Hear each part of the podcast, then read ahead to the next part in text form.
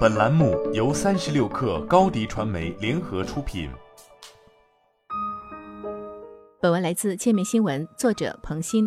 在微软传统的夏季游戏发布会上，其订阅服务 Game Pass 再次成为重点。北京时间六月十三号凌晨，微软游戏部门举行其年内最重要的游戏阵容发布会，多款游戏亮相，包括《极限竞速七》、《星空》、《暗黑破坏神四》、《空洞骑士：四之歌》等。长达九十五分钟的发布会中，微软集中向玩家展示了未来十二个月内所能玩到的新游戏内容，以满足玩家对其游戏业务的预期。这也是微软完成收购贝塞斯达、动视暴雪后首次举办的一次大型游戏发布活动。内容上也得到了后两家公司的大力支持，展示了微软内部游戏开发产能整合的阶段性成果。多个微软内部工作室发布新游戏内容，涉及《我的世界》开发商 Margin、极限竞速系列开发商 Turn Ten Studio。开发了辐射、新维加斯的黑曜石娱乐等，其中《我的世界》IP 衍生新作《我的世界传奇》类型为动作策略游戏，《极限竞速》为微软最重要的竞速游戏 IP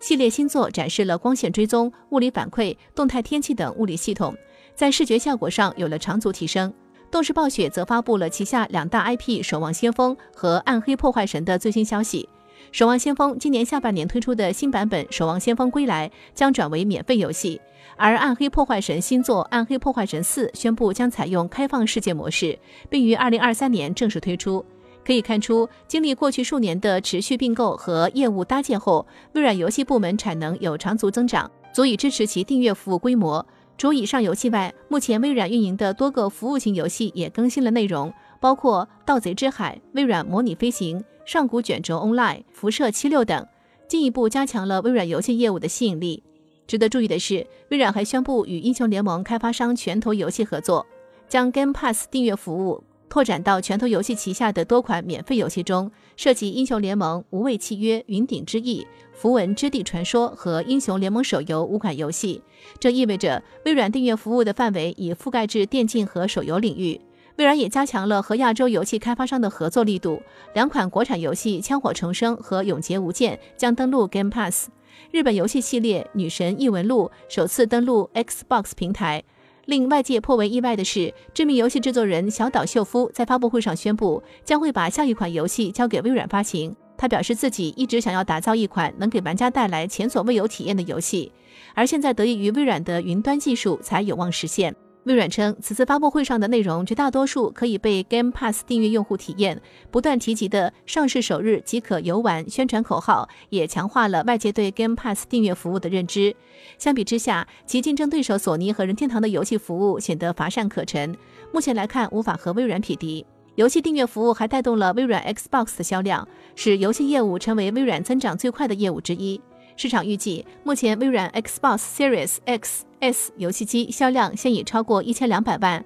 而微软最新财报显示，其 Game Pass 服务订阅量超过两千五百万。不过，在游戏机供应上，微软还受到半导体零部件供应影响，压低了市场对游戏机的需求。在游戏产业竞争中，除大规模并购整合外，各主要玩家也在调整运营方针。此前，索尼向投资人称，到二零二五年度，面向智能手机等移动设备和个人电脑的游戏占新游戏作品的比例达到一半。虽然其 PlayStation 系列游戏机的销售状况良好，但该公司要根据游戏使用环境的变化调整开发对象的比例。索尼还将调整游戏内容，加大对服务型游戏的投入力度。任天堂除传统游戏业务之外，也在加强对影视作品、游乐园等 IP 方向的投资。